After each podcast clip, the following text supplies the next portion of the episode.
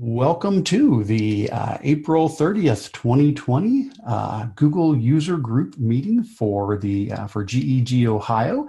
This is a monthly meeting where we take a look at everything new in G Suite from the last month share Google tips and tricks, and answer questions relating to using Google tools in school.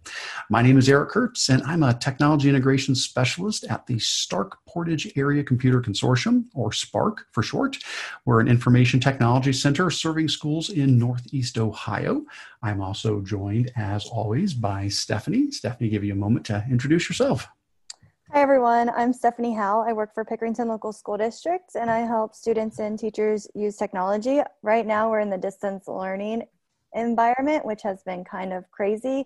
So a lot of my focus has been on helping teachers and hopefully giving them the skills to be successful. Absolutely. And um, we try to have a guest uh, each month, and uh, we are very fortunate to have Sarah Kiefer with us today. Uh, Sarah will uh, be sharing quite a bit, uh, I'm sure, uh, later on, and is welcome to share all throughout as well. But Sarah, would you like to take a moment to introduce yourself to folks? sure. I'm Sarah Kiefer, and I live in Cincinnati, Ohio. Um, and I'm also a technology integration specialist for the Ross Local Schools. And like Stephanie mentioned, um, my job has shifted more to remotely supporting teachers and their students um, throughout all of this. And just have to say, I absolutely love my job, love my team. And when you talk about growth, this is uh, the prime opportunity for everyone to be growing for sure. Absolutely. And uh, we really appreciate you being with us here today. Um, I, we've uh, uh, known each other for for for many years, and I got a chance to cross paths at, at many different conferences. And I appreciate so much all the things that that you that you share. Your blog is fantastic, and all the resources that that you share. And we're so happy to have you with us today. And hopefully, others will be uh, able to, um, you know, uh, find out about you if they didn't somehow already know. so, thank, thank you for you. being here. Yes.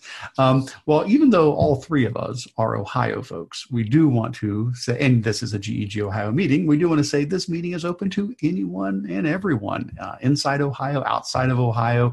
As long as you have an interest in using Google tools in schools, we are uh, so happy to have you here with us today. So thanks for that. Um, all of the resources for the meeting today can be found in our Google Doc editable agenda. Now that can be found on the GEG Ohio website, which is at bit.ly slash GEG Ohio. Uh, this is what that website looks like. And if you go to that website, there is a link there for the monthly meetings. And when you get to the monthly meetings section, uh, you'll see each uh, month there is a link for the agenda document, and that will get you into that. My guess is most people are already in the document, but if not, we just want to make sure everybody is able to do so because that's where all the good stuff's at.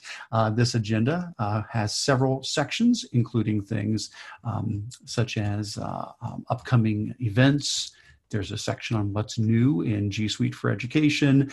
Uh, there's a Q&A section to ask questions and get answers, and a show and tell section to share uh, awesome resources.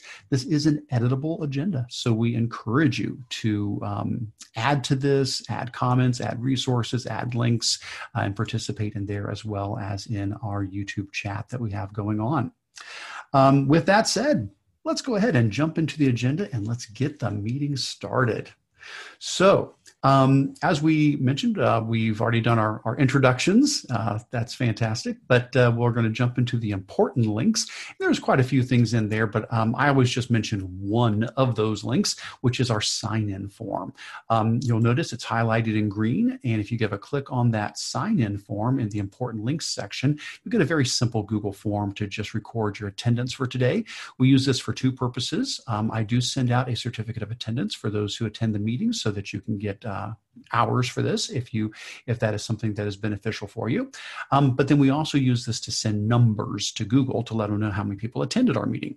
I do not share your personal information. Your name and email is only there for me to generate your certificate. Uh, what i do pass on though is the date of the meeting and whether or not this was the first time people attended a google user group meeting. And so i would encourage you to fill that form out um, now or throughout the meeting as you get a moment to do so. I'll throw another reminder in at the end, and we definitely appreciate you taking a moment to do that. Um, while we're in the important links, though, oh, my, my, my, my, Google Home is talking in the back. It hears me.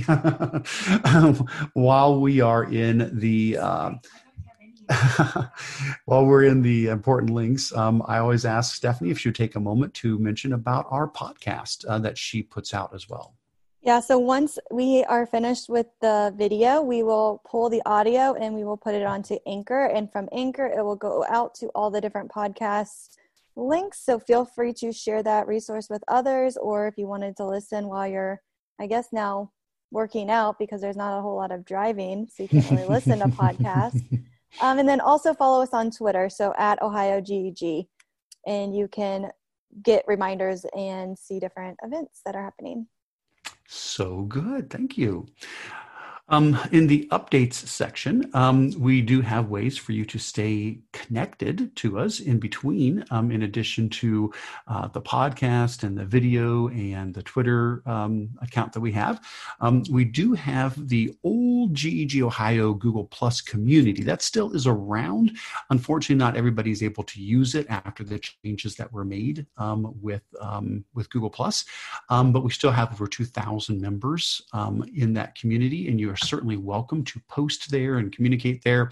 Having said that, um, we did switch over to a Google group um, as the official means to participate and communicate back and forth since anybody can join a, a Google group. And so if you have not joined our Google group yet, there are directions here in the updates section on how you can go out to that website and join the group or how you can send an email to the group to join it as well. And we have hundreds and hundreds of people from all over that are part of that group. It's a great way to ask questions and share resources and stay connected in between the meetings. So I encourage you to take advantage of that if you have not done so already. Uh, next up, upcoming events. Um, unfortunately, there's a lot of red on this because a lot of things have been canceled. Uh, we did go ahead and leave those in here just because I think that's helpful for people to be aware.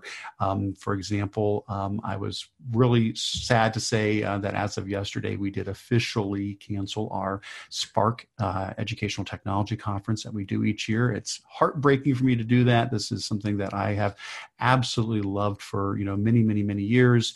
Um, uh, but um, with the uncertainty of large group gatherings um, and with also the idea that boy once we hit august good chance we're going to be probably putting a lot of energy into trying to help people get started well for, for the new school year.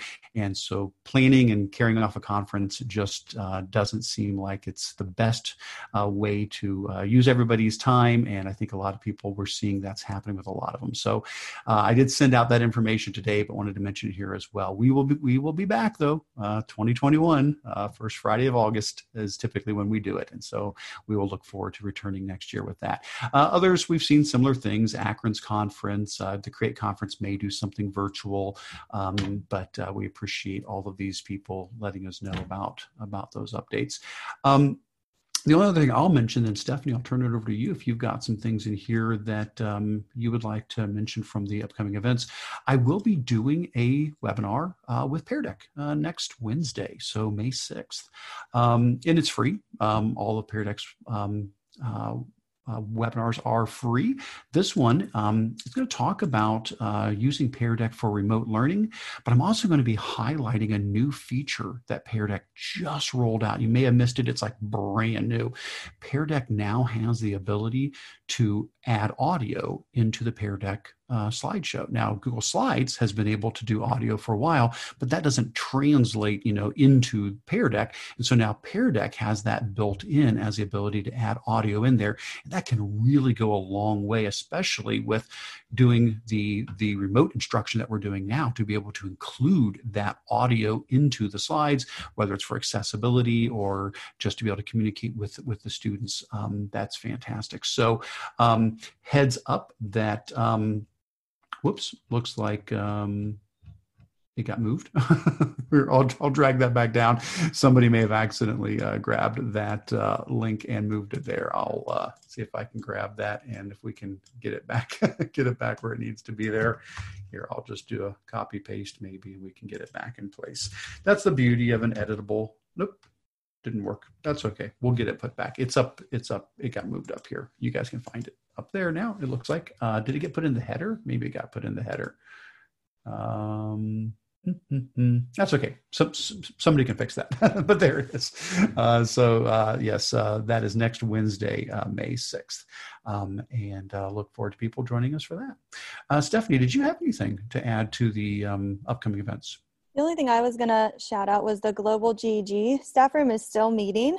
Um, it's a really good session. There's three different times, and you can attend on Sundays, Tuesdays. My favorite, if you're a morning bird, is Thursdays. It is at 5:30 a.m. Wow. But Leslie runs it, and she's from Australia, and it is probably one of the best conversations that you will ever have. So I joined this morning at 5:30, and it was just really good. We talked about what is next year going to look like because um, there were a couple people from China that were in with us, and they were talking about their rollout because they're a couple weeks ahead of us on this remote learning and they're right. allowing seniors to come back first and they're like slowly rolling back and so we were just talking about like okay well what pd should we do for our teachers what things do we need to do to prepare for that rollout so it was such a fantastic conversation this morning um, and a lot of just you know you can vent you can talk you can brainstorm share resources and it's just a great environment but yeah most of the conferences are canceled so that's kind of sad, but this is still going on. Thank you so much for sharing that. And and these things are available to everybody. Doesn't it? again? I know this is GEG Ohio, but this is a this is a global thing. So uh, you can anybody can take advantage of those meetings as well as, for example, like the Pear Deck webinar I'm doing. That's open to anybody. So uh, definitely take advantage of those. Does look like we do have a few other things that have been added in here. Um, uh, I see we have Neotech on demand. The Neotech conference uh, was likewise uh, the in-person conference was was canceled, just like our SPARCC conference uh, has been. Um, but uh, they did do um, some some recordings of sessions, and so uh, I see the link has been put in there for Neotech uh, conference on demand, which is great. Thanks for adding that. All right. Well, let's go ahead and move into uh, the the meat of the meeting, uh, which is what's new in G Suite for Education. We like to um, at each of these meetings take some time and look back on the last month and try to get everybody all caught up on everything new that has happened over the last month. Uh, Google is definitely a, uh, a moving target. There's always new features coming out. So Stephanie and I do our best to keep an eye on the blogs and the feeds. And anytime something new gets mentioned, we try to copy and paste it into here so that we can uh, talk about it. We won't cover everything here. Uh, the things that we've highlighted in bold are the ones that we're going to uh, talk about. But if there's something that we don't address, the links are there for you. Please feel free to click on those and uh, investigate those resources on your own or ask us. Um, throw a question in if there's something that you do want us to dive a little bit more into. Um, looks like um, I'll go ahead and start with this first one. This was one that I, I came across, um, and that is um, a, a new tool from Google called Art Transfer. And so um, this is part of Google's Arts and, and Culture project. Um, so, if you're not familiar with Google Arts and Culture, it's an amazing, amazing resource where uh, Google has, um, uh, where they have basically scanned in every work of art possible at incredibly high resolution. And so you can really just you know see any art and you can zoom in on it as close as you want. But in addition to that they've built on top of it so many other cool resources. There's a lot of neat things that have come out of it. Well the most recent thing they've done is um, specifically for the mobile version. So just heads up this is one you would be using your your cam or your your, your camera and your your uh, your phone with. And basically um, what you can do is after you take a picture um, through the Google Arts and Culture app, uh, what you can do is you can then have that picture converted into the style of different famous artists. And there's lots like dozens of art styles that they have. And so you can you know take a picture and then run it through these filters so to speak and it will make your picture in the style of van gogh or make it you know in the style of Seurat or or you know things like that. Um, so this could be a really neat one um, for you know students who are who are learning about art of course to explore the the different uh, styles but also just what a neat way if you're looking for a way to jazz up a photo. So if you just have a picture and you're wanting to do something unique with it, you're trying to get a, a neat style applied to it. Uh, that's a tool that anybody can use with with any photo that that you have. So just heads up on that one. Uh, one of the uh, ever growing features in Google's arts and culture. I love arts and culture, and I feel like I don't use it enough like it's like one of those forgotten tools. mm-hmm. Yeah, I and know. I think this will become popular, like the selfie one. Yeah, I know. That's right. You can um, take a picture of yourself and in the app, and it will try to find like um, a painting that that looks like you. so, yeah. oh my gosh, yeah, so so neat. So I was happy to see that come come out. That's a cool thing. All right. Um, now next up. Um, so uh, Steph and I were talking. I think what we're going to do is just lump a bunch of these next ones together because they're all Google Meet related. So, um, Stephanie, if you want to start with some of these, and we can kind of you know pick through them. But it looks like I think we had about six entries here that all dealt with Google Meet related updates. Since boy, that seems to be the big thing right now.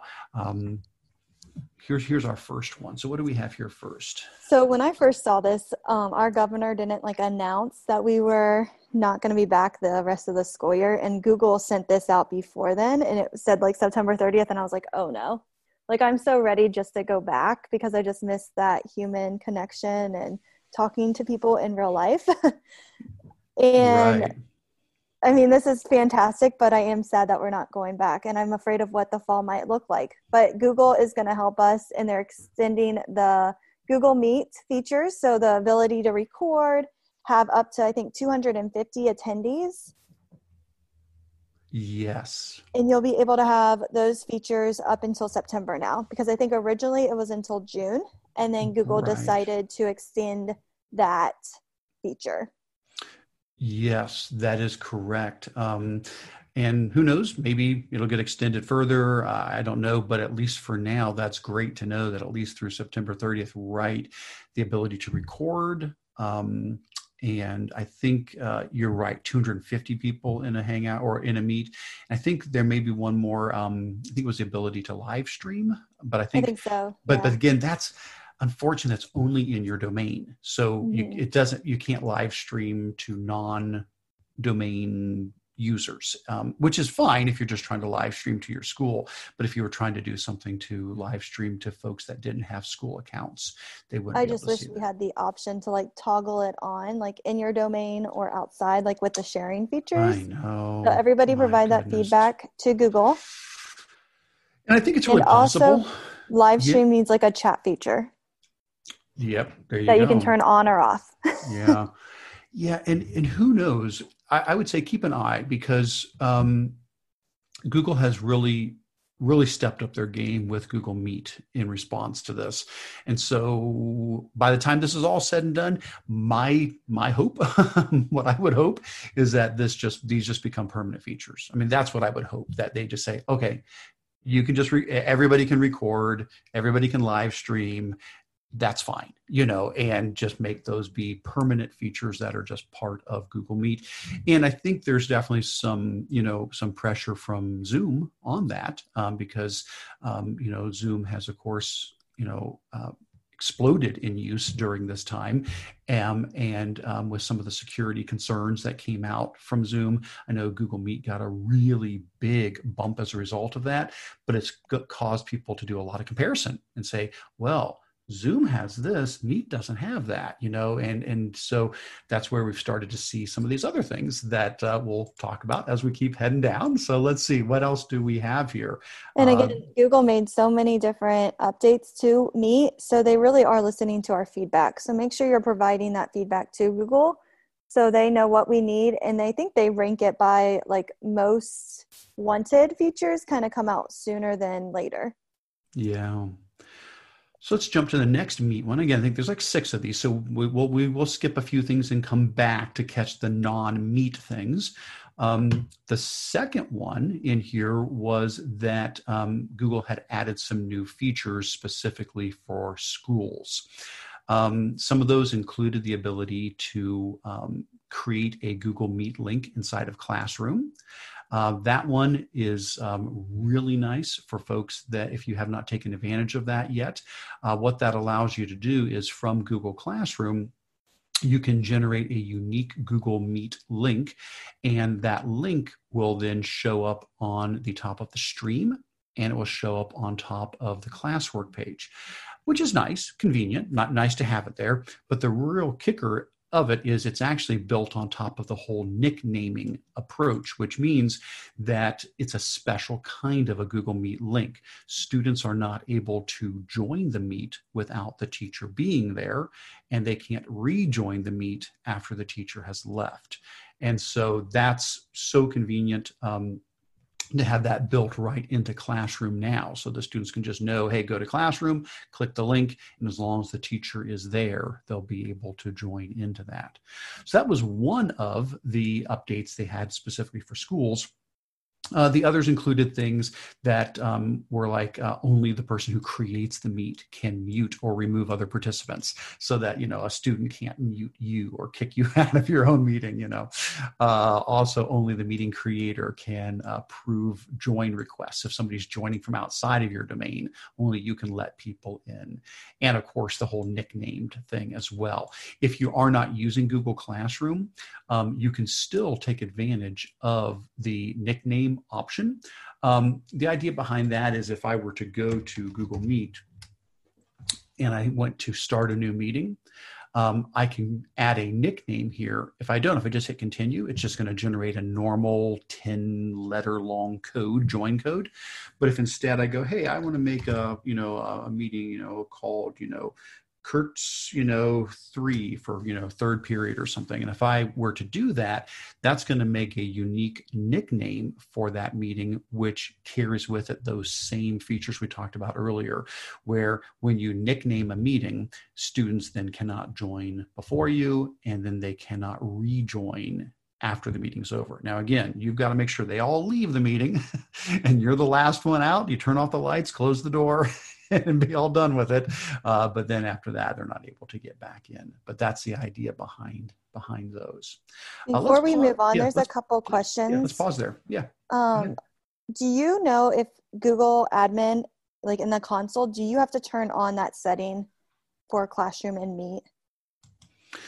So when it comes to the admin stuff, um, the only thing that you really need to uh, be doing with the admin is going in and um, making sure that students have the ability to use Google Meet, but not the ability to create their own meets.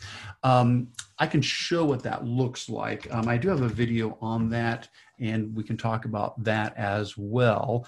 Um, but if you go into your admin console, so here's my um, admin console, and I'll head over to um, the apps section and head to the core services.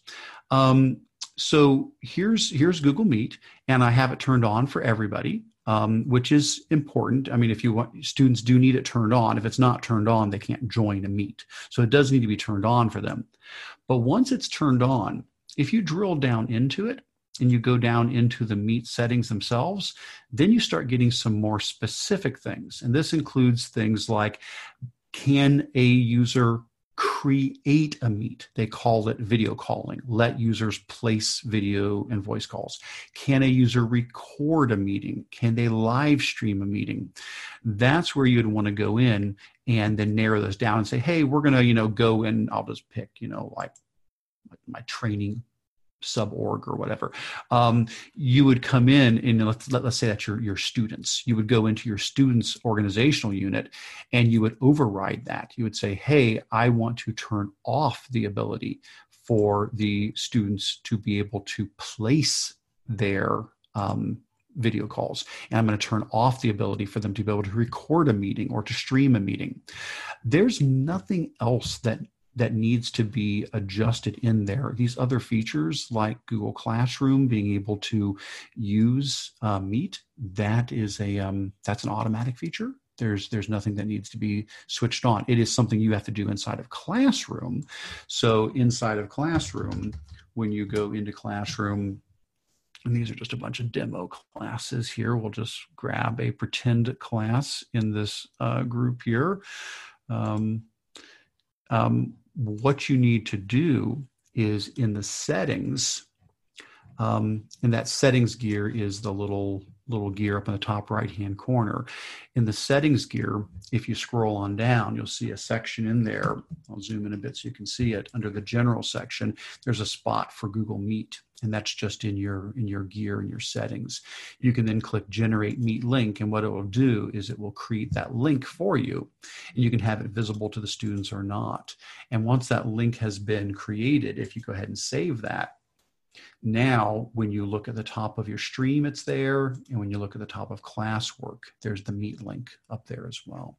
Uh, so, you, so you individually have to turn it on per class, but it's not something that needs turned on in the admin console. Were there other questions though about that? Yeah, there was a ton of questions. Um, so will it close when it's done? You answered that already, but um, it will close when it's done. I heard, I was watching one video and they said it was like a 20 second gap where kids could rejoin. I don't know if Google's fixed that since that video hmm. was posted a couple weeks Not ago. that I'm aware of. So, So just be aware of that. so yeah, when you when you when you exit the meet, if you're the last one out, the students have all left, and you're the last one who exits. I think it's I think it, somebody got it down to like 22 seconds. It's like yeah, for whatever reason, it seems to be right about there. There is a little window of time where Google servers are still like shutting the meet down. And um, yeah, it's a, that's about a 22 second window. So if a student were to time that properly, you know, and after you leave, they they keep kind of spamming that link, you know, hitting it again and again to get back in, they could. And so um, I think in the, the little help videos that I had done on that, um, I just basically the only thing I could recommend people to do is maybe a few minutes after you've closed out the meet, just pop back in and double check and make sure nobody slipped in during that little little opening. You know, so if you're like five minutes later you jump back on and it's still empty, then you're fine. You know, um, but um, I don't know. Have you heard any other suggestions on how to address that? That's what I would suggest. I mean, we haven't had nearly as many issues as we did before Google made all these updates. So it seems to be working pretty well in our district. And I think a lot of it too was setting up those expectations with kids so they knew what was expected. Okay. Um, another question was how do you nickname a reoccurring meet that you can post into Google Calendar? Yeah, so I think it's really just a matter of semantics, of, of understanding what we're talking about here. So um, the the whole nickname thing, um, nicknaming doesn't create a link. Okay, no link is actually generated by using a nickname. Um, well, there, I mean, there is one somewhere way in the background, but it's it's nothing that you know that that we're getting, and it probably changes as well. The the whole whole idea behind the nickname is that when somebody goes to Google Meet, so if I head back over to Google Meet as a student and I go to join a meeting, I can type in that nickname instead of having to type in like you know a 10 letter long code or, or or click a link but if it's a nickname they're going to have to type in they will literally have to type the nickname in. There's not going to be a link they're going to click. And so if you made like a recurring calendar event you wouldn't really be putting a link in that calendar event. You would just put in the description or you, or you could put them you could put just meet.google.com you could say here's the link guys. Go to meet.google.com and then type in this nickname. Um, and so the students would go to meet, they would click, they would type in the nickname, and then they could join. Um, if you used the Google Classroom generated meet link that you could certainly put in a calendar event as well um, you could come here and from there you could copy you could copy that link and that will work like a nickname and you could put that in a calendar event that's recurring. But again it's going to be in the description of the calendar link. What you want to avoid doing because the danger is you're going to go to calendar and remember there's a spot in calendar to add video conferencing and you could click that and it will generate a google meet link. That would be so confusing because then people would be thinking that's the link they should be clicking on. So you do not if you're trying to either use this link from classroom or if you're just creating a nickname for your events, you need to put that in the description of the calendar event. And then you can make that a repeating event. And folks are just going to have to realize go to Meet and type in the code or click this unique link that Classroom provided. I hope that makes sense. I think it does because in the chat she said, "Oh, I didn't even think of that." yeah. And then I don't know if you know this answer, but one more last question for this topic right now. Um, one of the districts, they have two different domains. So I'm assuming that new classroom meet feature will probably not work and nicknames do not work either. I'm assuming um, because of the um, different domains. So, okay, so nicknames only work in your domain. That that is true. Nicknames only work inside of your organization. Um, you can have multiple domains though in your G Suite. So I would have to poke a stick at that. Like with our SPARCC domain, we have more than one. So you can be at apps.sparcc.org, you can be at subs.sparcc.org, you can be at, we've got a couple of different, you know, domains inside of it. I haven't tried that to see if it sees those as different domains or not. But like if I was at, you know, North Canton schools and I created a a nickname and then I wanted somebody from, you know, Jackson local to use it. No, no. You know, nicknames are unique within your domain. But can somebody still join a meet who's not part of your domain if it is the classroom link Yes, they can. I have tried that. I did try that. I took the classroom link and I went over to my personal Gmail account. I went to some different domains to see mm-hmm. could you have a guest speaker come speak to your class. And the link did work. It did work. I was able to join um, from a non organization, a non domain account. All right, let's see what other new features we have. If we did not answer your questions, add them to the agenda and we will come back to them. Yes. Because those are some really good questions. the, yeah, I mean, and I think probably it's worth saying some of these things there's a, de- a definite answer to, like, oh, shoot, I just didn't realize I needed to turn that on or something. Other things, I'm afraid some things are just a little wonky still. I mean, to some degree, things are still getting ironed out. I think some districts, maybe things haven't rolled out entirely to everybody yet. And I think you know google's changing a lot of things. Um, so i think there is a little bit of just instability right now too. So even if you think i've done everything i'm supposed to do that is always a possibility right now that something's just wrong and it's hopefully getting fixed. Um, but uh, anything that does have a definite answer, I certainly hope we can provide to you guys today. Um, so, what was the next update we had here, Stephanie? Looks like this one on.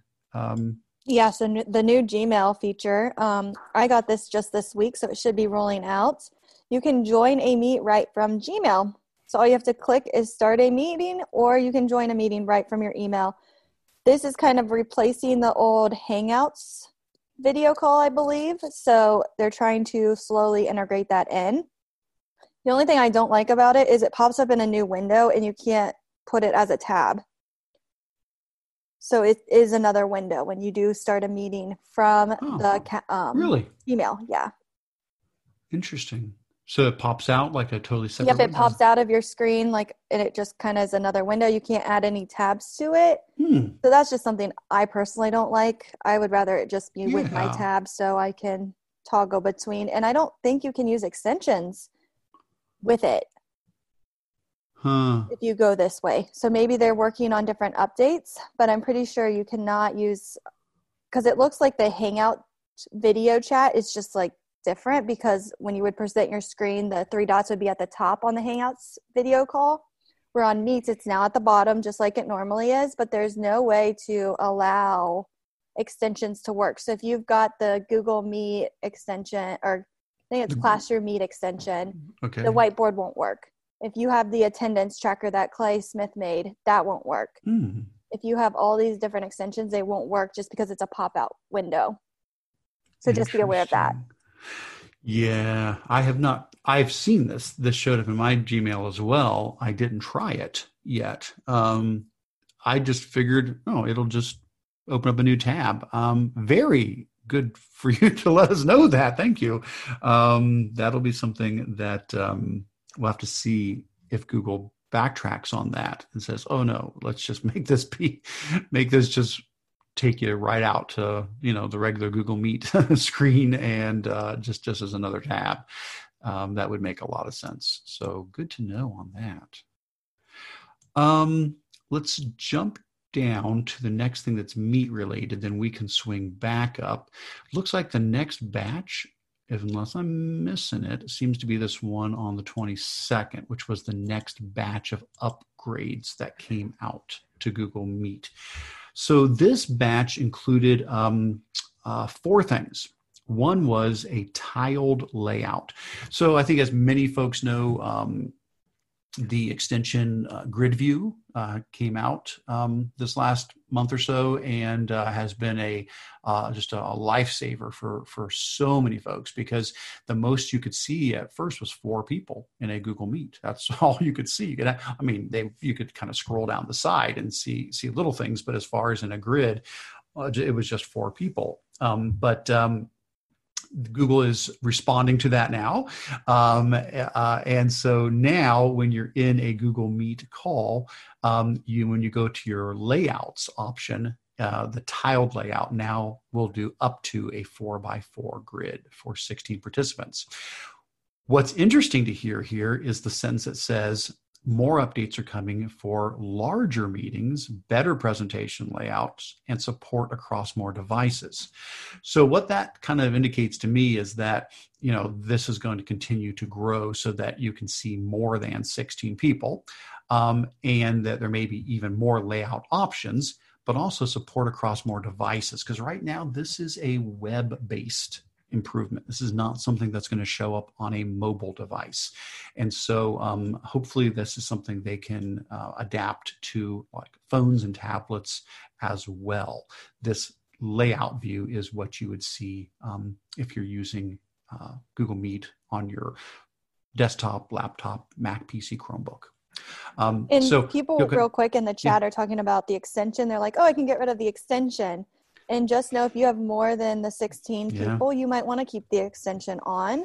yeah, I mean, a lot of classes is, class sizes are more than 16 students. Also, your video will not pop up in the grid. mm-hmm. So if you like to see yourself, yep. it won't be there with the Google grid. So that is available in the Yep. extension. So just know the differences in what you want. Yeah, it's it's amazing. I mean that that extension really is the grid view extension is is, is fantastic. It's amazing uh, what what it does. You know how it it handles. I mean, people have said they've had you know 130 plus people in there. You know, and they just become little bitty squares, but it works.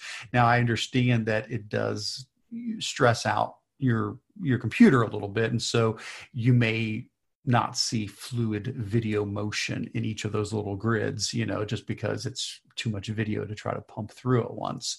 Uh, but yeah, the grid view extension has other neat options. Yeah, like that, like being able to um, uh, to show yourself, to not show people who have their camera turned off, to highlight the person who is speaking. Um, so hopefully Google will take some cues from that and incorporate those. I still have the extension installed because I was just in a meeting the other day with I don't know 30 or 40 people, and um, you know that allowed me to see everybody. Um, so, so we'll see as that continues to to grow. And then, real quick, um, Jean in the chat. She was wondering if you can see a class when you present, and, and if so, how. I told my teachers to use split screen.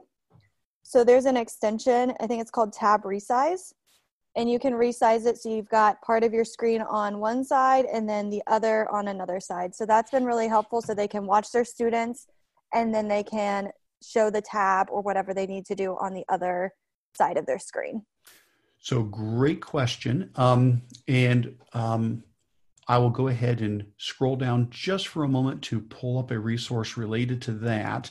Um, so, in the show and tell section, what I've pretty much been focusing on this last month has been trying to make little videos to help with questions about things just like that. And so, um, one of them uh, recently was um, here three ways to see your students when presenting in Google Meet.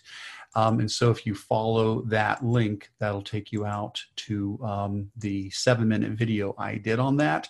Um, what you just mentioned, Stephanie, absolutely. That is the third of the options that, that I mentioned in the video, which is to basically separate your tab that you're presenting from the tab that holds the meet you know and they can be side by side they can be slightly overlaid you know it depends on how much how big your monitor is. I, I, if you have a small monitor, you might you know just have them kind of off from each other a little bit so you can easily jump between the two of them or if you want to you know actually split them in in, in half you, you know you can do them as two separate tabs um, in addition to that though um, i also covered some other options including my preferred method which is having a second monitor attached to your device. And if that's something you've never done before, um, I do go into some details in the video on how to do that. It's not as complicated as you know as you might think. Um, like if you have a lap, if you have a laptop, you've probably plugged it into a projector at some point. Well, it's basically the same thing. Uh, that port on your laptop is perfect for plugging in another um, monitor. So you can just get another LCD monitor and plug it into that port, and then um, you can have you know two screens, your laptop screen and that other LCD screen next to it. And instead of them instead of them being cloned like you would do with a projector, you're not showing the same thing you basically extend your desktop. Now, it's going to be different between a Mac, a PC, and a Chromebook as to how you tell it to extend the desktop. But that's like right now, I'm sitting at a computer with three screens. I have three different screens. And um, what I'm presenting on this screen um, you know, is is is here. But then I've got a screen to the left where I can see the YouTube video with the chat. I've got a screen to the right where I can see the Zoom um, screen, um, and so uh, that allows me to, to to do that. And so that is definitely my recommendation. If you can, just plug another monitor in. Um, the second method I talk about is using a, a second device. So if you're like, well. I've got my desktop, but there's I, I, it just only supports one monitor. Well, maybe you have a Chromebook that you can fire up at the same time, and so you can join a meet more than once. You can join the same meet as yourself on multiple devices. Um, and so you could have a phone, a tablet, a Chromebook, something sitting beside you. And so you might be presenting on one device, but using the other device. And let's say you have your Chromebook there, you could turn on the grid view extension and see all of your students on the Chromebook while you're presenting from your from your desktop. So there's a lot of uh, possible options, uh, but um, I tried to dive into those in that particular video. So um, that one um, is uh, further down in there. It looks like a Abid had a he said try this extension. So here's a Chrome extension called Dualless, um, and it looks like that extension. For those that don't have a dual monitor, it splits your browser window with just two quick clicks. Yeah, that's awesome. That is great. And then there are a lot of them. Like I used to use one called um, Tab Scissors, and I'd use that to split it. There's probably dozens of those, but if it's one you've had success with, thank you for for putting the link in there because some of them work better than others for splitting your screen apart. Awesome. Did you see anything else there, Stephanie, before we catch the other updates from this. Let me see. I'll close out all my other tabs here. I think we got most of the co- the questions, and I told them to just add it to the agenda because the chat's been pretty crazy, which is awesome. Yeah. um, but people were just suggesting using your phone, like joining as another person, right? Mm-hmm. And you could use your phone, yep, right as a Google Meet attendee. Yes. I'm also yes. having people use their phone as a document camera. Yes. Teachers are really missing that piece. So just put it up above and start writing. Um, so just some really good feedback in the chat about ideas. Yes. Yeah.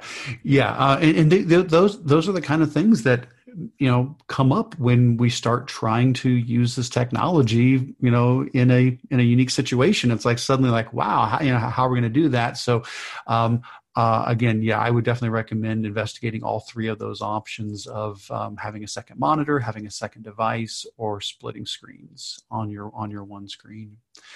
Um, all right. Um, so that was one of the updates in there was that the larger um, tiles, um, 16 participants at once.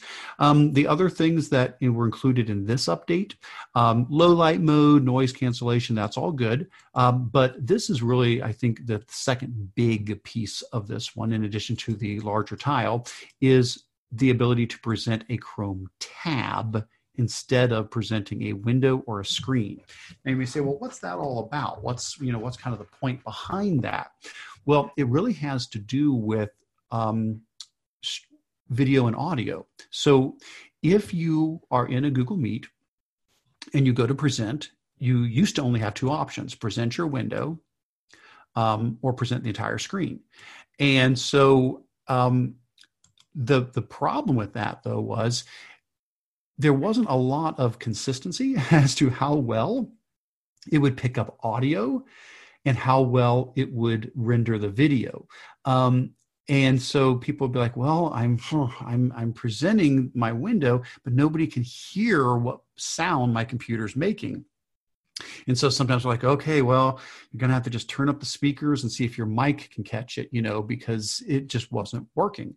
Well, what they've done is they've added this new feature where you can choose to present a Chrome tab instead of a window or a screen, and they've optimized it. So if you choose to present a Chrome tab, it will pass through the audio and video of that tab in high quality. So if you need to show a video to your students, if you need to demonstrate a website that has audio on that website, um, the option now that you want to do is to choose present a Chrome tab and then pick just the tab that has that video or that audio content in it.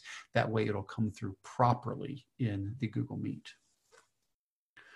So those um, were four new updates we got. I think the the 16 participants and the uh, tab um, presenting is are the most critical in there. But low light mode is great in case you're in a spot where people can't see you well. It will adjust and noise cancellation. It's just some AI to try to take out some keystrokes and dog barks.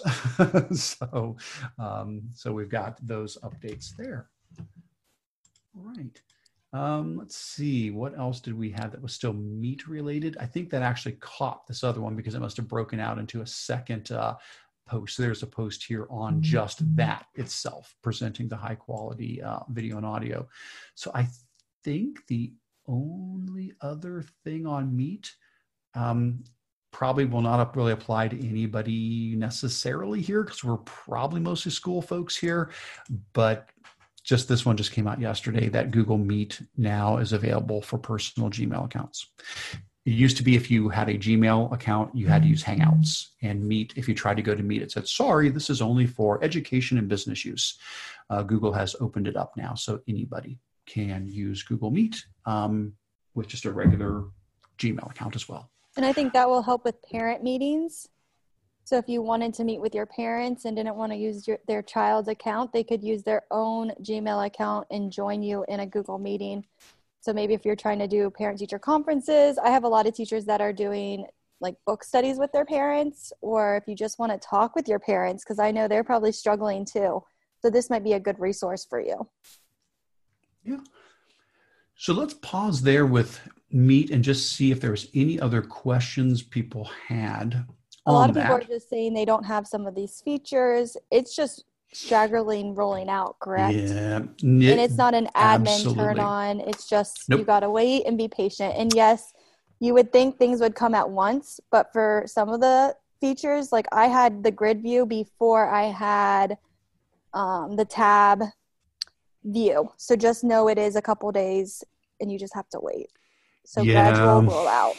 That's true. And keep in mind, you your domain might be on rapid release. You might be on the the scheduled release. Um, I've got my domains on rapid release, so they get them as quickly as possible. But there's still typically a two week window they'll give for rollout.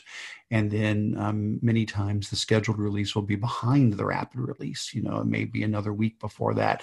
Usually, if you follow any of these links to these um, to these articles they'll they'll let you know in there. Like in this case they're saying they've you know they're adjusting the um, the rollout. They're saying um, for example this presenting your tab um, they say we've updated uh, this feature is fully rolled out now to all rapid release domains. However scheduled release domains will be getting it starting you know april 29th and should have it by may 1st you know. So um, checking out the different blog posts that we have linked in here many times. It'll give that sort of information in there to let you know whether it's still rolling out. Having said that it's still not perfect. Sometimes I, I, i've noticed things took longer than they thought it would take for us to get some of these features.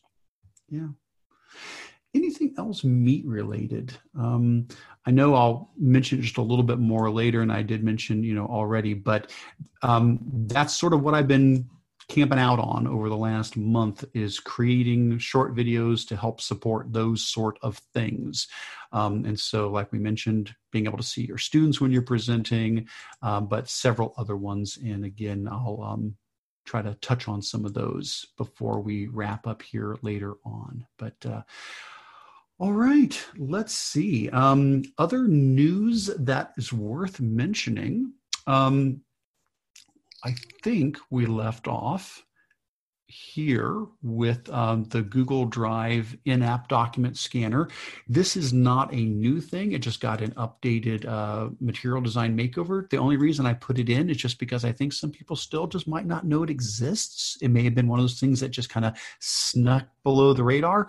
And that is if you are using the Google Drive mobile app on your phone, there's an option in the mobile app when you go to um, uh, to create if you click on the little plus button like you want to create something one of the options includes scan. And so basically you can take a picture of a document with your phone and then after you take a picture of it it will let you um, grab the corners and square it up. So if you didn't get it quite square you can pull in the corners so you get it exactly squared up. And then you can take multiple pictures, one after the other after the other, to add it as subsequent pages. And it'll basically create a PDF for you uh, just by taking pictures and stitching them all together um, into a PDF. So, um, you know it's gonna your mileage will vary as far as the resolution of your camera and you know the quality of the original thing that you're taking a picture of and the lighting and all those things. But hey if you just needed to do a quick you know hey i need to turn this into a pdf and all i have is this paper version of it and it's three pages long you can do that right from the mobile app of google drive. And also if you use that feature you can convert a photo into a google doc and it will take that text and translate it um, to the Google Doc. So I have like a couple teachers that are using that because they've got their PDFs and it's like passages that the kids have to read and they're just scanning it and then it will take those words and put them into the yes. Google Doc. It's super nice. Um, it does not work with math, but I think you could use Equatio to help yeah. you with math. Yeah, that is great. Yeah, the the OCR, the optical character recognition built into there to yes, take a picture that has text in it and let that get converted into a Google Doc and it will pull the text out. Very nice. All right, what do we have next here, Stephanie? Looks like Google Duo. Duo. All right, so Google Duo, I use this because I have um, the Google Pixel, and so I don't get to use FaceTime. And I love Google Duo. We have been using it a lot recently, and they just added a couple new features. So it's a video streaming, just kind of like FaceTime is. And you can download it on your iPhone if you want. And you can have like group chats. You can take um, pictures in it. And then you can also kind of add some fun filters. And it looks like the big thing is they've increased their group size. Yep. So now they said it was eight, and now it's up to 12. And it says in the coming weeks, we plan to increase it even further. Huh. So I wonder, has anybody used Duo for um, remote teaching and learning? I'm curious. It looks like in the chat, a lot of people are using it with like families. They said it's great to make calls. Some people use it with their Google Home or their Google Nest Hub. Okay. Well, that's interesting. I mean, um, that is, uh, I, I have, I think I used it maybe once long, long, long ago, uh, but I ended up just, you know, using Hangouts and Meet and things like that. Um, but uh, that's great to know that it is uh, getting support for much larger groups, um, which would be very helpful to support folks. I would say probably my guess would be, as a school, it's best to stick with Google Meet because you know Meet is you know compliant with all of the HIPAAs and COPPAs and CIPAs and, and all those different things. So probably this more for you know if you need to connect with other adults um, or things for family. It's good to know. Awesome.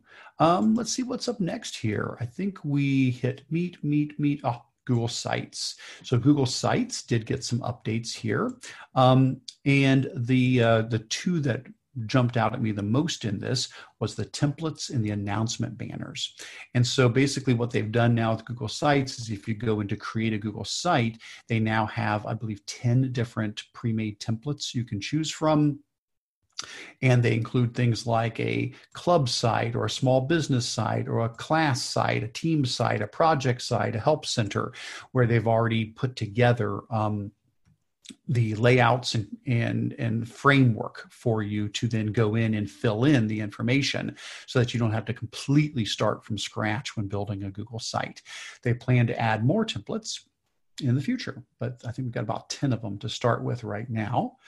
Um, the other thing that caught my eye was the announcement banners. I'm sure you've seen these on lots and lots of web pages where you go to the website and you get a big yellow banner across the top with some sort of an important announcement, you know, like, hey, our conference is canceled or something like that.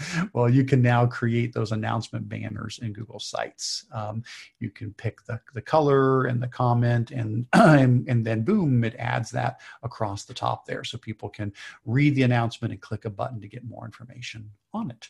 So, some timely things to make it easier to create sites, but also during this time with all the crazy cancellations and all the announcements and things we have to give, a great way to draw attention to new information using an announcement banner. Right. Um, and then what do we have here with the new sharing dialogue? So I was really excited when I saw this one, and then I had a friend, um, Luis, he's in the chat. He was like, "My teachers don't like this, and we haven't had it rolled out yet." I have not so either. Now I'm nervous. Um, but I had a lot of teachers that were struggling with sharing documents because they've started to hyperlink their work to one document rather than in Google Classroom, how it kind of auto does the sharing settings for them. So a lot of teachers really struggled with knowing how to share a document, and I just assumed they knew how to do that. Right. And so that was my fault. Um, but they're just kind of updating it. And the updated look to me, I was like, oh, this will be so much easier because before they had to click advance and then they had to click this, where here they can see right there the link is right there for them. And then they can change it rather than clicking the advance. You know, I agree with you. It looks good to me. I haven't gotten it either yet, though. Yeah, this has not rolled out to me yet. Um, but I, I, I think you're you're totally right there. We assume sometimes, oh, everybody knows how to share, um, but it can get tricky because we think, oh, am I sharing with specific people, or am I trying to get a link to share with a more general audience?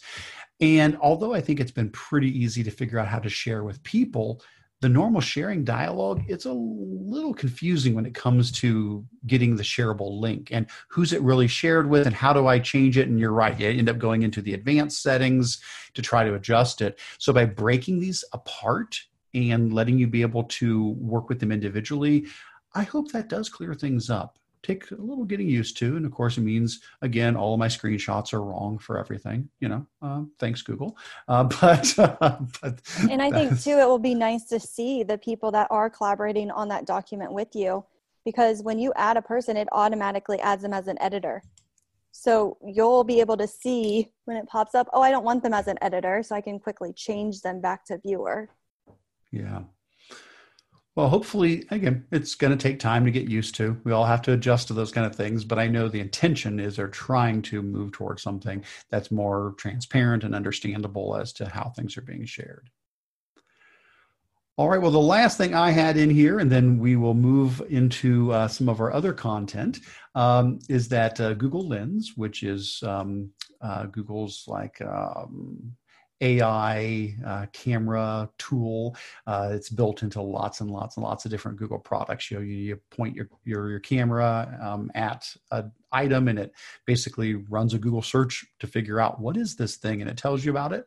Well, Google Lens apparently is is going to, at least they're working on, embedding a math problem solver. Um, so this is more of a rumor, but it's from 9 to 5 Google and they're very reputable. I share a lot of their content out.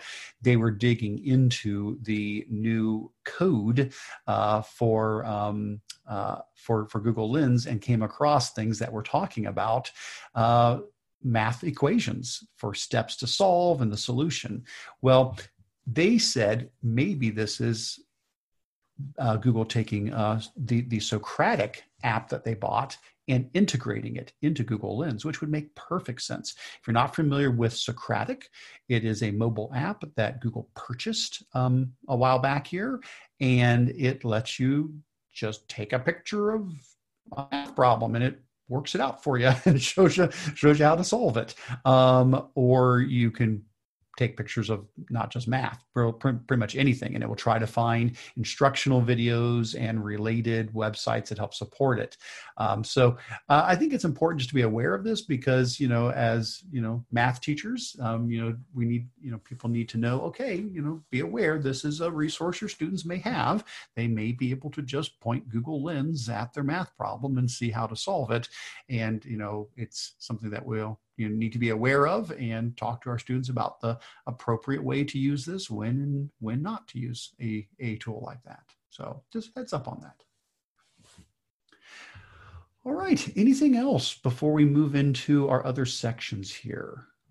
That was what's new in Google. I think we're all set. So, what I'd like to do is let's take things a little bit out of order. Um, we definitely want to address Q and A um, but because it is more of a large growing section. We'll put it at the end here today. That way, um, we will cover um, all the things that Sarah has to share with us, and then you you know we can share our show and tell things, and then we can come back around to Q and A. And if we can pick off a few of them in the time that we have together, we will. But please know that um, we will definitely do our best to go back through these and fill in any answers that we can. And again, from everybody that's here today, you are encouraged to fill in answers as well. So, uh, in addition to questions, in addition to cues, you can put some A's in. so, um, so with that said, let's do this. Let's switch over to our show and tell instead. And I want to give uh, proper time to Sarah Kiefer, who is our guest today, so that she has um, all the time she needs to be able to to share um, uh, her her resources. And then uh, after Sarah's done, then uh, Stephanie, you and I can share some some uh, show and tell resources, and then we'll take it from there. So, um, Sarah, let's let's get you let's get you on now. Um, and if you would like, um, I can I can stop sharing my screen if you want to share yours, or if it's if you just want me to click on the links, I can just pull them up while you talk about them. Um, I'm I'm good either way. Does it work better if you do the clicking? It's fine. Yeah, I can just click. I mean, there's if there's things you just want me to bring up, I'll just click while while you talk. Um, sure. Why don't we try that, and then if we need to, I can always. Okay. So, um, just again, I'm Sarah Kiefer. I'm a tech integration specialist in the Ross Local School District, um, which is near Cincinnati. And my background is 14 years in the classroom, um, half of it at fifth grade, and then the other half at seventh and eighth grade. So, mostly middle school age. And then um, when I moved into my tech role, I was shifted down to the elementaries. So, it was a huge shift for me, like mindset wise. And, um, you know, it, it, really forced me to grow. And uh, all the teachers that I work with um, are wonderful. And um, the other big chunk the other big hat that I wear is I'm the co-coordinator for our eighth grade's DC trip. And um, through that, I've also pushed myself to learn quite a bit of technology. And um, being a Google district, uh, I've relied a lot on Google and their tools. So that's kind of what I'm wanting to share today. I do have my Twitter account logged, um, LinkedIn here. Um, I have my two, um, actually, I have three blogs, if you will. Um, this is my main one. I try to share out um, a lengthier one roughly once a week. Um, and then my second one, the resources one, they're just like a little quick um, resources. I don't do a whole lot of explaining. It's more like, hey, have you checked this one? Like I shared last night about the science experiments. Um, we are teachers shared that one out. Um, and it's science experiments kids can do at home, you know, to help kind of support teachers in any of their endeavors. And then the third one is one that I co created with one of my third grade colleagues. Uh, it's called Templates for Teachers. And she and I were noticing that a lot of teachers in our district were asking, like, hey, I heard that you made this for so and so. You know, can I have a copy of it? And what we decided to do like a year and a half ago was um, we created a website where we shared this out and it's shared out there freely for anybody who wants to um, take them make their own copy. We encourage you to modify to truly fit the needs of your particular students. And literally in like the last three weeks, we've switched over to this format. And what we've tried to do is also give you, um, you know, it was created for this grade level. This is how you could work with it with older students, and this is how you could work with it with younger students. Um, so any of these are um, free for teachers to take and use and modify.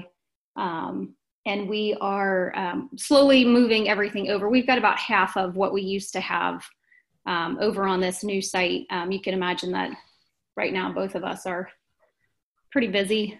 Um, so making that conversion at this point um, has been a little bit difficult, but well needed, and we're very happy with it. So Eric sharing out a lot of really nice. Oh my Thank gosh. you. Yep, that's one of the blog reviews that I saw. Yeah, I like um, that. And we really liked it because it gives you a, a, real quick, cute, like um, image grabbing. Um, you know, it, it it just seemed like real visually appealing to um. I love it. That's great. Yeah, so we're very happy with it, and um, actually, Eric, we presented about this at your SPARCC conference. Yes. Last summer. I know. I remember. Yep. Oh, that's um, great. Yep. So then, um, but what I want to share today too is also on my blog post. You can see I've linked them down there. Um, I what I do most of the time is out of need for our teachers, and they come to me, and a lot of times they'll give me like their scenario, and then we talk through. We have conversations like, you know what is it that you really need and what tools do you have what are your kids comfortable with and we move forward with that um, i did a lot of the same thing with um, alyssa bruck. She is the other coordinator for the dc trip. And we really try to communicate with our parents um, heavily. You know we're taking their kids you know halfway across the country. We wanted to make sure that they're comfortable with that. Um, so one of my fascinations is uh, an, an app. And that's always like the coding piece is always i felt like above my head. Um, and then i saw a post by micah shippee i think i'm saying his name correctly. Yes. And he had um, shared how he used a google slide as an app for his students. And i was very intrigued. So alyssa's always real good. She um, she gives me the space and the encouragement. And she's my little guinea pig when I want to try things out. I've got a couple screenshots in this blog post, and um, you know, we put this app out one year, and it it went over really well. Um, so basically, all this is is a Google slide, and it's linked heavily to various pieces.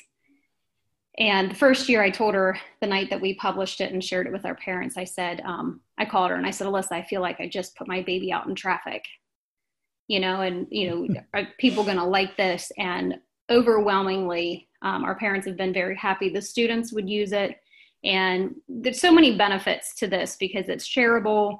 I could update it, you know, and it was it was updated on their end. Um, you can see we linked a lot of various pieces to our trip, and uh, very happy with it. Did round two um, the following year, and again, I mean, just just very happy. So what I did was I thought, you know, maybe people would. So in that blog post, um, Eric, if you go back to it, there is a template that people can um, click on it's right there and that go up a little bit above that first picture. You have that bit.ly. Okay. And so you could take this and um, you can make your own copy of it. And basically, what I did was I stripped out any of our, you know, specific information to our um, our trip. Obviously, I don't want to be sharing out any of our students' names and information like that, but you could just basically plug in your information um, if you wanted to or customize you know to, to fit your needs and um, our parents and our students were very happy with it. Um, and then you know things started clicking for me. I thought well if we can use this for our trip why not use it for your classroom you know i know there's google classroom um, there's other lms's that people can use um, but sometimes like for parents of little ones that, that's not always so heavily available at home on the home side depending on what your district does. So i modified that one and this is more like what um, micah was sharing out. Like you could take a google slide and you publish it to the web and you share it with your parents and then they can add that to the home screen you know of their phones and then as long as you keep it updated it, it really can be a very powerful um, piece for parents to stay informed as well as to be able to connect. Uh, so I was really pleased with that too. I think that's gotten um, some good reception. I love, absolutely love that idea. I mean, it, it is, it's, it's just so clever because it's a it's a non-linear slideshow. I mean, and for years, I know we've talked about non-linear slideshows. I've talked about, oh, let's do this for a Jeopardy game. Let's do this for a choose your own adventure story. Let's do this for a self-grading quiz. Um, but to take that idea and say, yeah, let's do it to make a version of like a mobile app you know um, because it is it's it is a slideshow in presentation mode where these are clickable links and those links are jumping to other slides in the slide deck or jumping out to other resources and because it's a slideshow it's easy to create and like right. you said you could just give a link to people and they can add that link as a shortcut on their you know homepage of their of their phone and anytime they click it it just opens up the most recent version of the slideshow and it acts like an app. It's great. I love it. Yeah probably one of my um, favorite stories with the the trip one was we were at the capitol building and i think we had slightly missed our appointment and we had to split our group and we needed numbers and we needed them pretty quick. Um, and we had like total numbers for each bus but then um, the tour guide that was with us, he was like, you know, it, it, you know, we had to count people off and all that kind of stuff. And I said, you know what, Larry? I said, I should add that into our app. And I sat down while we were waiting for our turn to go in, and I pulled open the um, the slides app on my phone, pulled up our app, added in the numbers that I needed to. Now, granted, I mean, working on your phone is slightly more cumbersome than you know pulling out your computer, but I'm not lugging my laptop everywhere with me. And I modified it right there on the fly. And it was like, man, this is this is pretty awesome. So uh, yeah, it's it's got a lot of you know for teachers, some you know we we link things wrong or we type something wrong. It's you don't have to wait for the next update to come out you know to fix things. It's it's pretty pretty live. So I was and the thing that I was thinking about with the classroom app was this is where you could really pull your students in because slides can be collaborative. Yes. You know, as a class, you could come up with a theme. Um, you could assign different students. You know, maybe that's one of your jobs is that they update the homework each day or week or, um, you know, however you would, you know, the messages that you might tuck in there for parents. Um, you know, so it wouldn't even have to be completely on the teacher you know you could have that as a class uh, project more or less Well, that is fantastic. That is Sarah, so. You are great. getting so many amazing feedback in the chat. People are loving this idea. Oh, thank you. Um, I Yes, do have just to wanted give you to know that. I do have to give Micah credit because he did. Um, he came up with it first, and then you know, like what we do with a lot of things is somebody has one idea, and then you take it and you, you know, you, you add a little bit of something or you make it work for you, and uh, and I love it. but that's the beauty of of that. And I, I love that mindset. I mean you know I, I can't tell you how many things i've you know shared that i saw you know somebody do something similar to that i'm like oh that is so neat and then you know it brews in your head and you think about it and you go well how about you know if i put this twist on it? You know and i'm so happy when something i've created later on i see somebody has said well what if i do this other twist on it? And i'm like go for it good deal thanks that's wonderful you know and it's i i love that that educator mindset of we're all better together we're all sharing and we're building on top of each other um, so uh, thank you for um, not just creating these things but sharing them so generously with others Oh, I, I absolutely love it. And, um, you know, it, my contact information is all in there. I've had um, several people, you know, reach out and ask for some help. I know it's very intimidating um, from like the outside looking in, but then when you jump into it, it, it is Google Slides. So if you're comfortable with that, you know, keep it simple. And I think we're on like version like 4.0 um, of it. So, it, you know, it's, it's something that just continually updates and changes and improves over time. So that's another, you know, like you're talking mindset. You just always have to be listening to feedback and and go from there. Um, which leads me into I'm going to skip over the one with sites, but Google Sites um, it, that was uh, last year's big piece of feedback is from the slides. Because sometimes you do link out to um, like calendar or you link out to the tour company or you link out to something else. Um, i had some feedback that was you know i kind of felt like it was jumpy it was a little all over the place so i actually started housing it in google sites and the one thing i want to say about that is um, i would always render it in preview mode uh, for my phone. So if you look at the google site that i have created um, for our next trip if you look at it on a computer, it looks a little bit odd because I truly meant it to be on people's phones, but it also gave me the ability to like keep everything contained inside of um, that, that Google site. So it gives it a little bit more of that app feel. And again, it's a website, right? So you can um, add it to your home screen on your phone. It works across, you know, all platforms. People still can pull it up on your um, on your computer your tablets. Um, and that's another big thing that I just love about Google. Like it's not any specific platform. Sometimes they operate slightly different, but um, you know, taking what you know, taking the best of it, and moving forward. absolutely And then Eric, if you don't mind, I am gonna take over sure for this next one. yeah Um, i'm going to go ahead and hit stop share sure. and then that you should that should give you the freedom to start sharing Yep. Um, so the background story for this one is um, a third grade teacher came to me and she wanted an easier way to they they use Google Classroom, but they don't have our gradebook open to parents. So in Google Classroom with all of this distance learning, it can kind of be overwhelming unless you have it organized like beautifully as far as like what is done and what is not done. Um, so we actually started using a Glide app.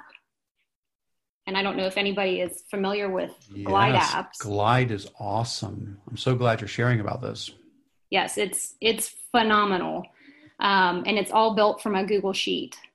So that's where, like again, like with apps and coding and all that, if you're intimidated, like I still kind of am, um, Glide apps is a great way to start. And I also think this has a lot of value in a classroom setting.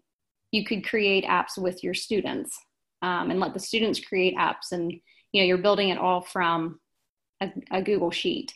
They have a lot of templates and everything, which is really cool. But this third grade teacher and had asked for help with coming up with this, and I said, "Hey, why don't we do a Glide app?"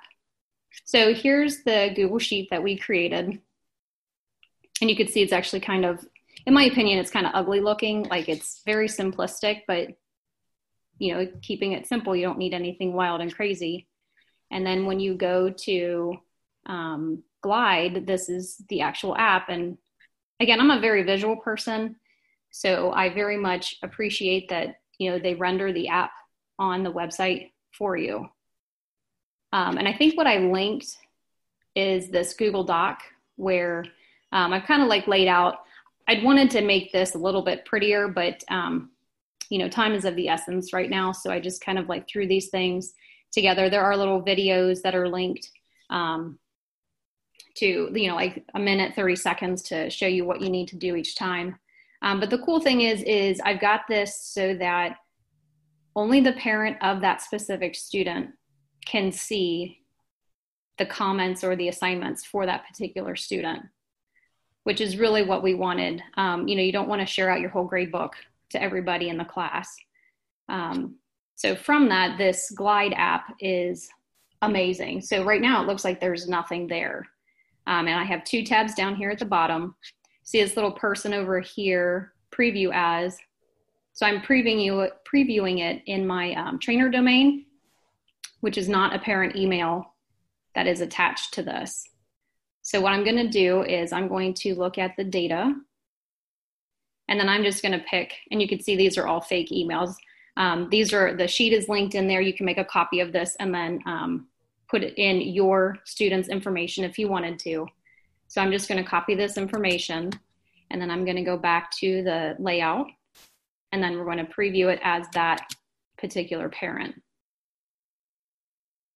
And you can see that it, it pulls up Rochelle's information right here. And you can see it for both of the tabs. And this is the more current week. Um, the other cool thing about this is if you don't have anything filled in, on any of the assignments, it doesn't show up. So if we go back to the previous week, you can see that I have some things filled in and some things not filled in. You're only going to be able to see Monday math assignment one and Tuesday reading assignment two.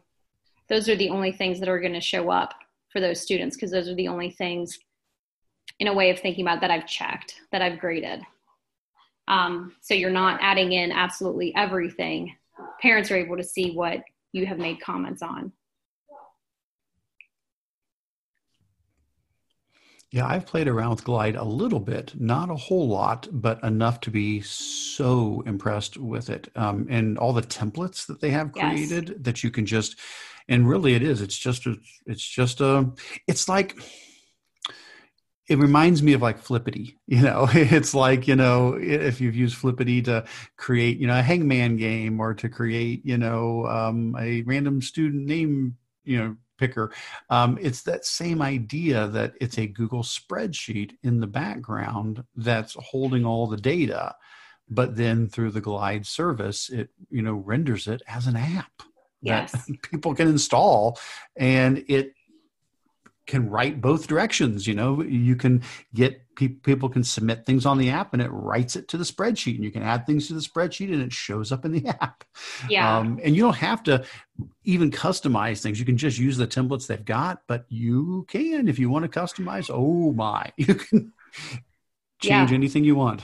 And yeah, it's free right? Um, it is free up to a certain point.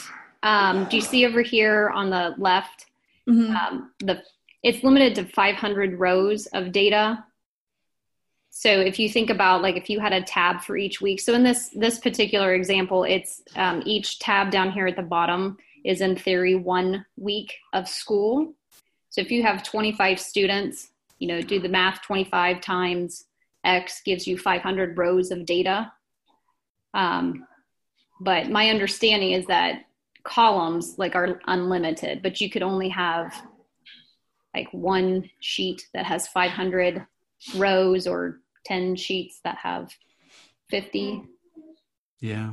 And then you would have to upgrade. Hmm. Yeah, but there there are some creative ways around that if you wanted to uh, you know, push your limits if you felt the need to. Um, but they were very happy with this. Um, the one teacher's already pushed it out to her class, and she's gotten some very positive feedback. Um, it's just it's really simple, and then the probably the easiest way when you click on the sign in too. I have to give them props for this. They've allowed a Google sign in.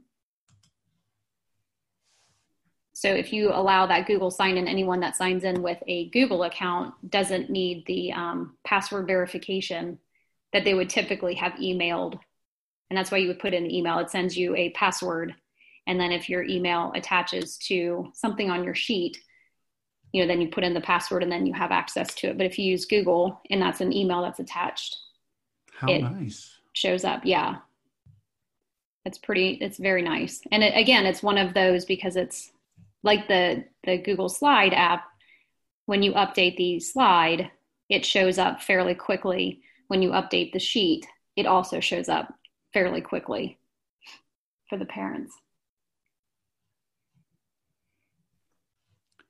That is excellent. Well, that is so neat. So three different ways to to to create your own app from a Google slideshow to a Google site to a Google Sheet integrated with Glide. That's, yep. That's fantastic. Thank you for sharing, Sarah. Oh, sure. Thanks for having me.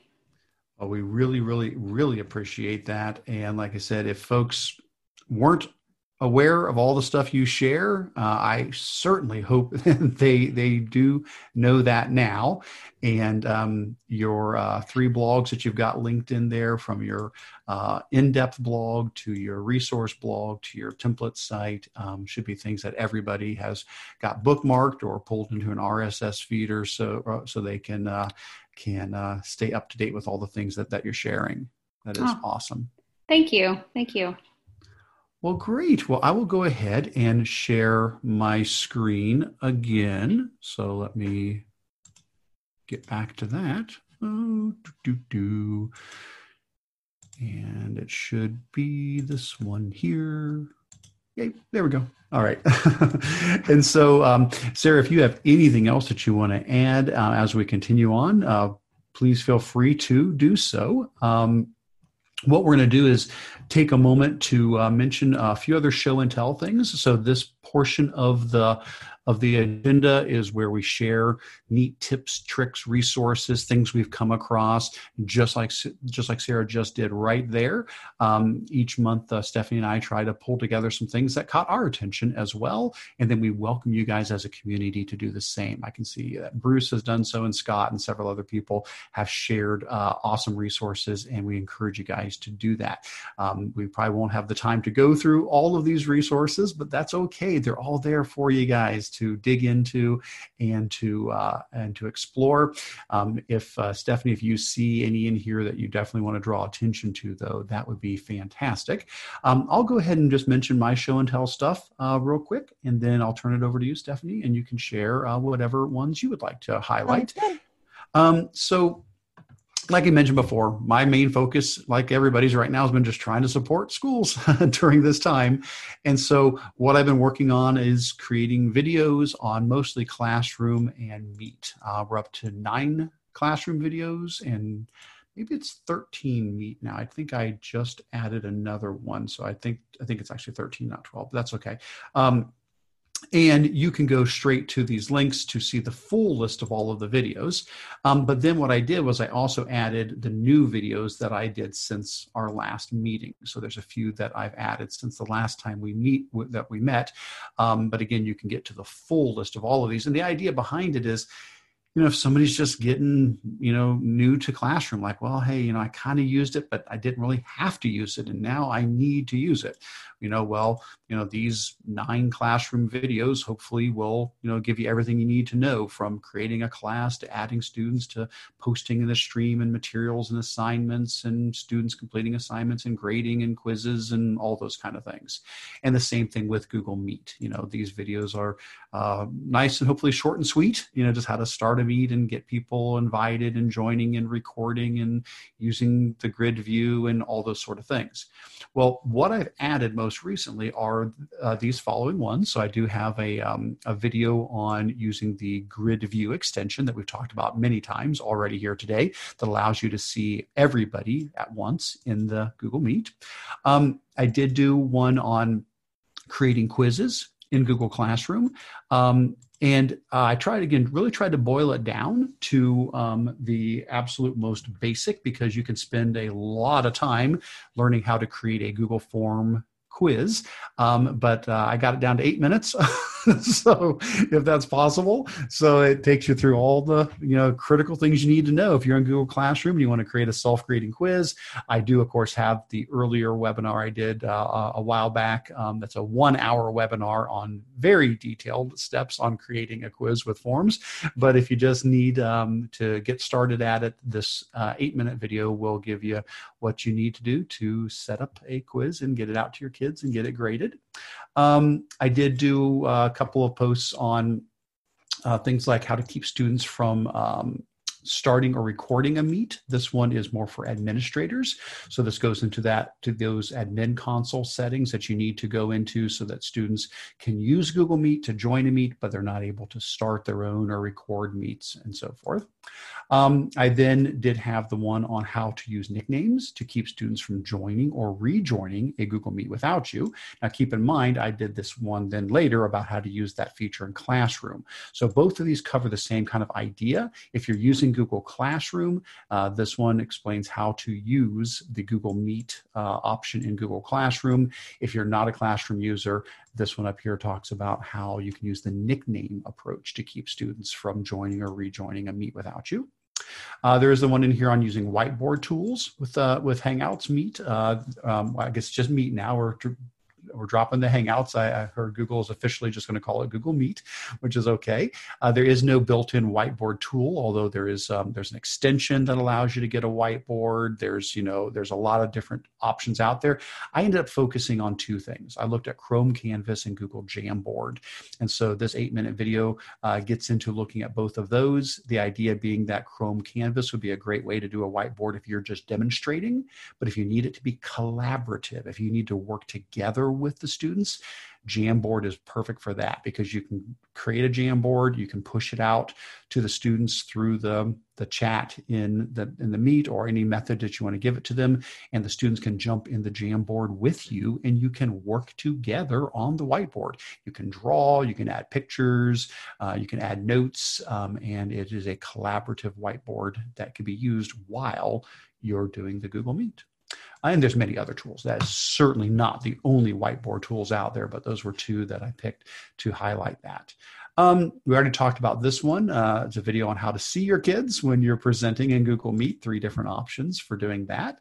Um, this next one, um, giving remote control and then annotating PDFs together. Both of these came from some questions that I got from some of our OTs and PTs. So, like our occupational therapists and physical therapists saying, well, you know, when I'm in a Google Meet, I wish I could give remote control over to the students so that they can use my mouse to complete an activity that I need them to complete. Um, Zoom has that feature. You can give mouse control to somebody else. Well, Meet does not have that feature, but it can be done by using with Google Meet using Chrome Remote Desktop.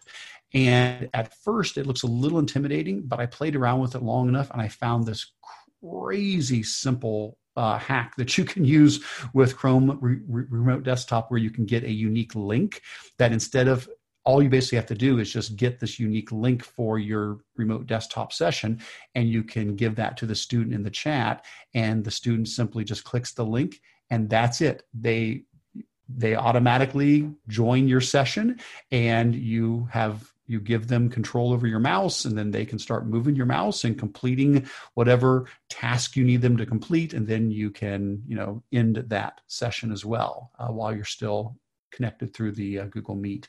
Um, and then the one on annotating pdfs together same sort of thing. Um, some folks were saying hey i we've got these letter tracing worksheets and i need to see the student trace the letters. I, I, I need to see them do that and it's a pdf now, sure, we could put it into Jamboard, you know, convert it into something and add it to Jamboard and have them draw on it in Jamboard. But they said, you know, if it's a PDF, is there any way we can, you know, do this in Google Meet?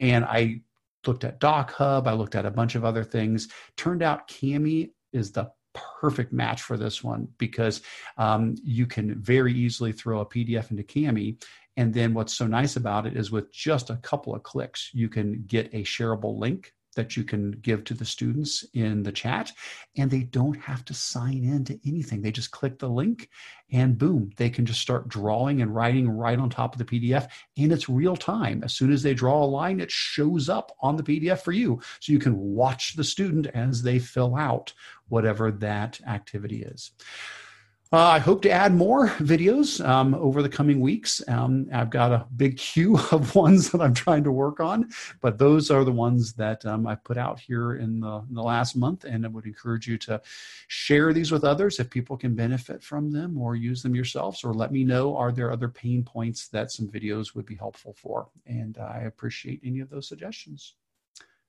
All right, turn that over to you, Stephanie.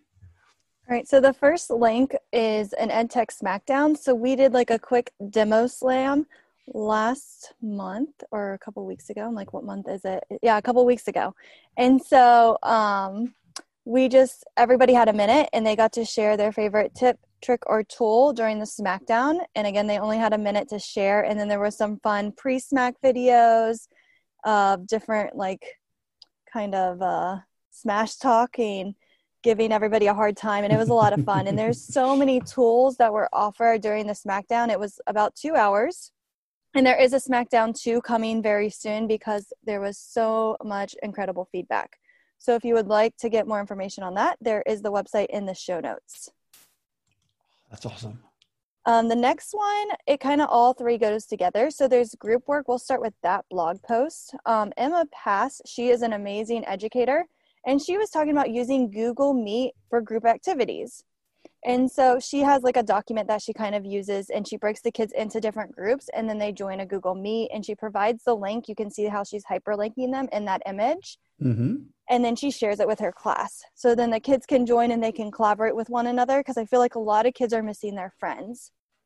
And then if you go back to the agenda, there's two different kind of tabs that might help you um, the Google Meet tab might help with muting that tab because if you go up and you mute the Google Meet tab, it's going to mute all Google Meets.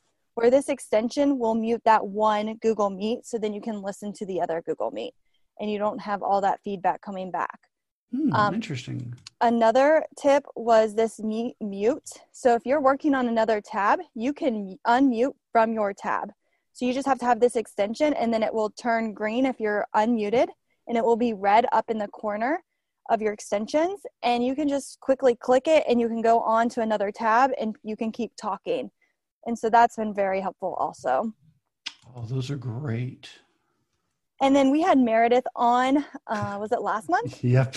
And she shared this fun resource in just adding games to your google meets. And so she's got categories and kids do not need to log into any of these Mm-hmm. And it's just fun to play with all the kids on. Um, I have a couple teachers that are meeting with their students during lunchtime. And so you could do that and play some of these different games that she suggests. Oh, that's fantastic. And then Jamboard, one of my teachers made this really good example of a Jamboard. Um, if you scroll down and then just click that Jamboard, um, see if we can got in. So she just kind of organized it very well. Um, I've seen Jamboards and they're kind of unorganized. Sure. So I'm like, I don't know if I really like this tool, but then I saw how she organized her Jamboard and I thought it was fantastic. So here the kids had to build a fort. So she did some offline activities with some online. And then the next slide, she's got steps. So step one, you're going to do that right here. Step two, step yep. three, step four, and the directions are really clear. Yeah. I even love it because she added a place. Um, I think it's the next one. And you can see all the different backgrounds she did too. Yeah. She added her picture on it too. So the kids could see her thinking. Yeah, the speech bubble. Yeah. she added the mascot. So she was able to kind of connect with her kids that way.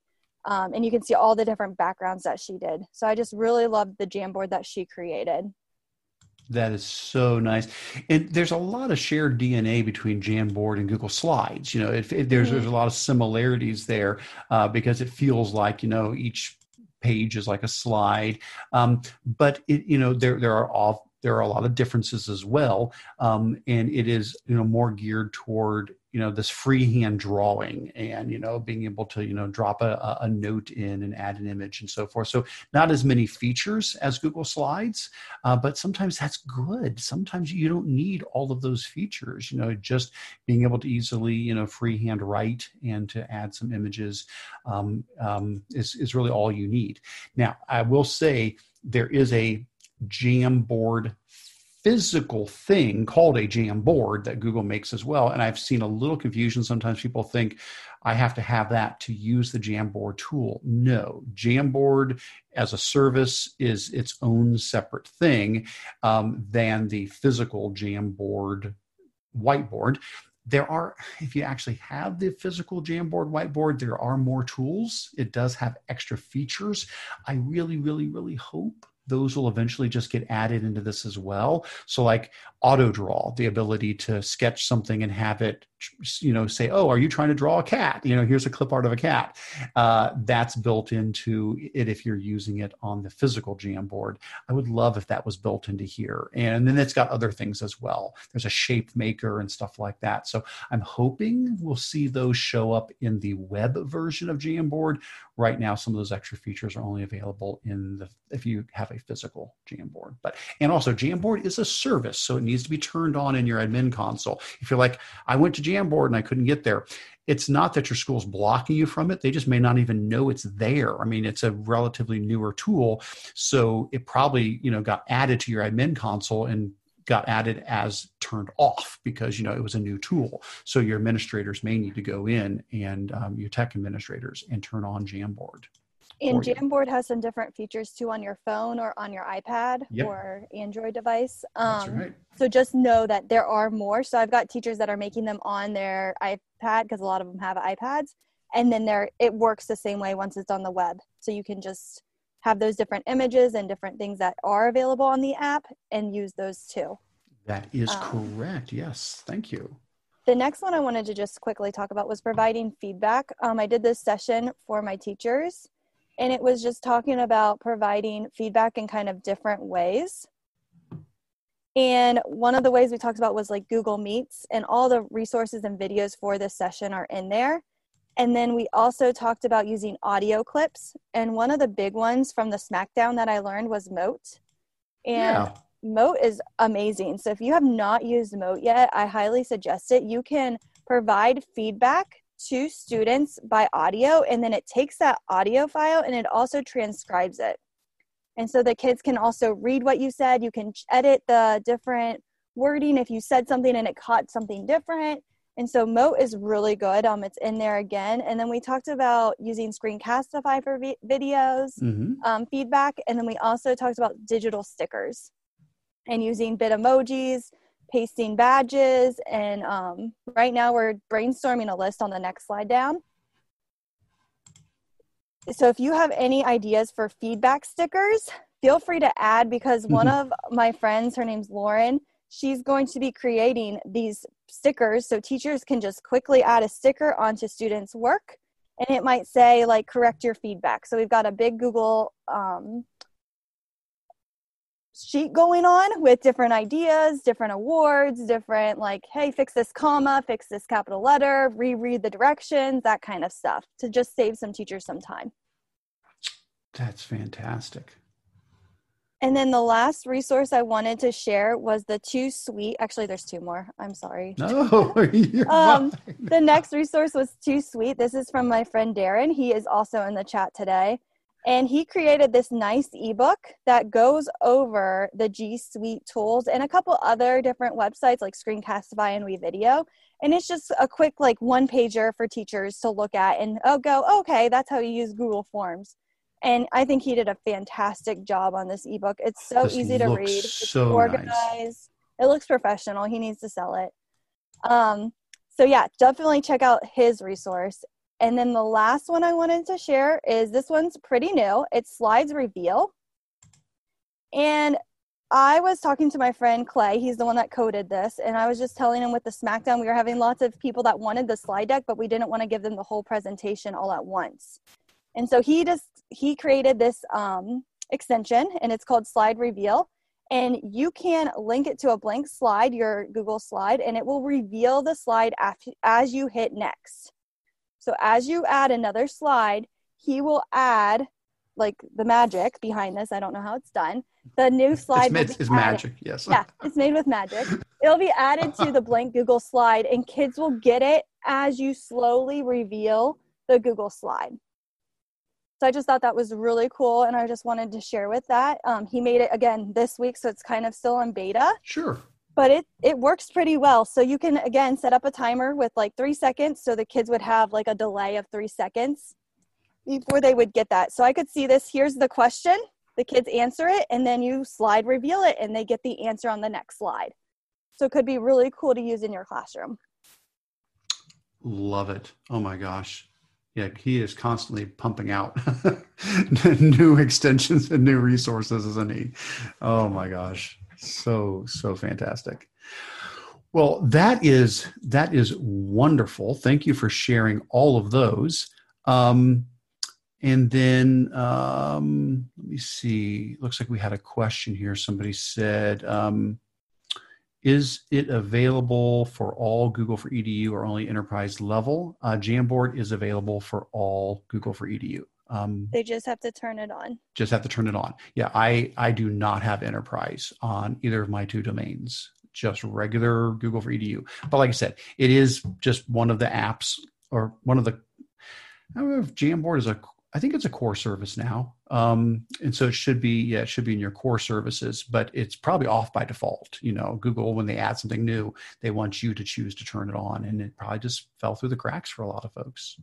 So uh, certainly can get that turned on with through, through your tech folks. And yeah, if you assign Jamboard and Google Classroom, every kid can get a copy. They can edit, same as a Google slide. Yeah, it, it's it, exactly. It's, it's just like a document or a slideshow. It's just yep, it's a regular file, and yep, you can you can push it out through classroom, make copies for everybody. Um, it, it's a really nice tool. Um, and yes, I did force a copy, just like you normally would, where you go up to the edit and take it out and then write copy. So that was another question in the chat. Okay, good. All right. Well, we're getting close to the end of our time. Um, so we've only got about 10 minutes left. We, we always want to be respectful of people's time. And so we have always capped these as a, as a two hour meeting. Sometimes they don't go as long, but we, we, we try not to go beyond that. Um, so what I want to do is see if there's anything critical. So, you know, Stephanie, if you saw something, Sarah, if you saw something, if anybody in the, the YouTube chat solve something that we really need to address in the last 10 minutes. Um, I'm going to give everybody a moment to uh, take a look through and see if there's something that, that we do want to talk about uh, with the time we have left. Uh, what, what I would like to do um, is uh, thank the uh, community folks who did add to the show and tell. So I see Bruce has added things in here about Wakelet. Um, Scott, a good friend of mine here at Green Local has provided uh, several links here, um, including some Google Form quiz feedback uh, information. Uh, uh, oh, maybe we should talk about Submit. What do you think, Stephanie? Would that be a good one? Screencastify Submit? Maybe we should mention that. I see Scott. Yeah, I think we probably should mention it just real quick. Okay. So Scott has added in a, a video for this about what this is. Um, so Screencastify, this is in beta right now, and anybody can can sign up for for the beta. Um, I'll be happy to if somebody else doesn't beat me to it, I can put the the, the, the link in here for for the beta to uh, to join it. Um, so the idea behind Screencastify Submit is that students would not have to have the Screencastify extension installed to be able to record a video if you run it through this new service. So basically what you would do is you would go to the Screencastify Submit website and from there you would create a unique link for like an assignment. And you would then give that link to your students like through Google Classroom.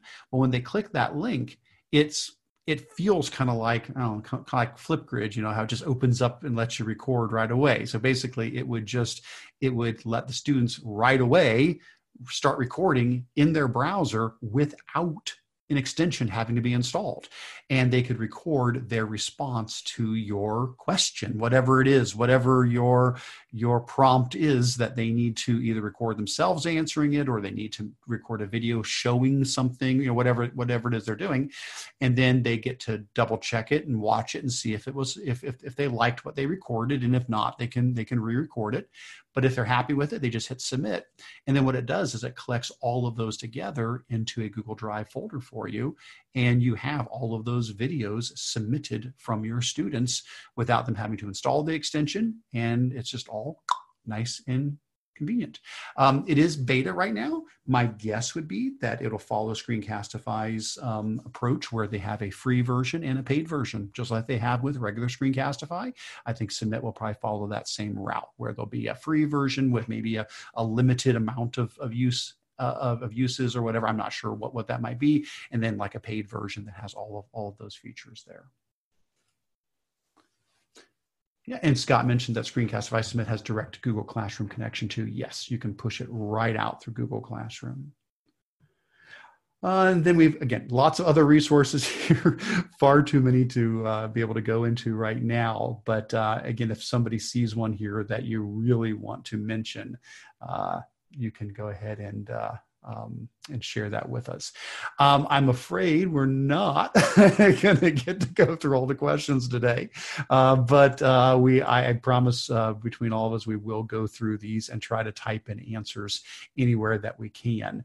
Uh, for these, I would encourage folks to do the same as well. If you see something here that you have an answer for, I was able to squeeze in a few answers here and there on a couple of them uh, before the meeting and during the meeting, uh, but um, uh, I, I, know we haven't gotten to everything here.